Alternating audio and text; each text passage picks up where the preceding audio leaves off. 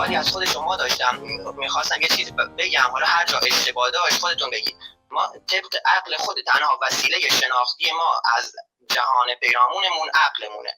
با حواسمون که میره توی مغزمون اونجا داده ها رو بررسی می‌کنه. یه, یه و یه قوانینی ازش در میاره.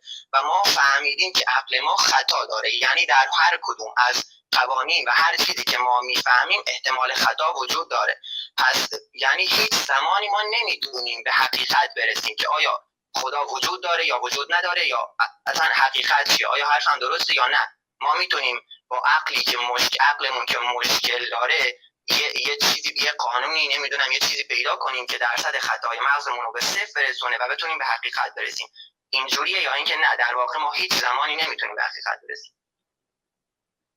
خب اینکه هیچ وقت خطا رو نمی‌تونه به صفر برسونیم در واقع. همین بحث می‌کنیم و عقلمون رو روی هم می‌گذاریم برای اینه که خطا رو کمتر کنیم ولی هیچ وقت به صفر نمی‌رسه. اما برای شناخت آنچه که وجود داره دنیای اطرافمون ما از همون حواس پنجگانمون که حالا بیشتر از این حرفاست ولی به حال معروف به حواس پنجگانه از اون استفاده می‌کنیم.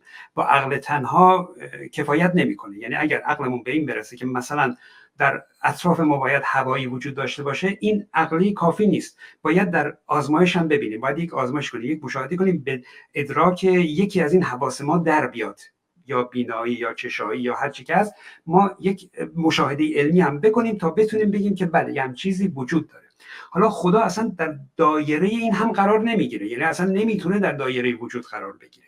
خدا اگر وجود داشته باشه باید در آزمایش در بیاد. پس خدا نمی‌تونه باشه. یه چیز یه تصور خیالی مثلا ماورایی هست که میگن دخالت می‌کنه. خب اگه دخالت کنه یعنی باید بتونیم اثرش رو ببینیم. پس باید بتونیم در آزمایش اثرش رو ببینیم. نیروش رو اندازه بگیریم. جهت نیروی خدا رو اندازه بگیریم. اگه خلاف اون جهت به همون اندازه نیرو وارد کنیم خدا رو خونسا کردیم. یعنی دقیقا میشه فیزیکی. موجود ماورایی نمی‌تونه وجود داشته باشه. یعنی که اصلا بحثش مثلا مطرح نباید معقول نیست در واقع بحثش مطرح کردن. چون ماورایی چون اثری نداره. مگر اینکه بگیم در یه دنیای دیگه است که هیچ اثری به ما نداره که اون وقت اون برای ما وجود نداره برای دنیای ما وجود نداره.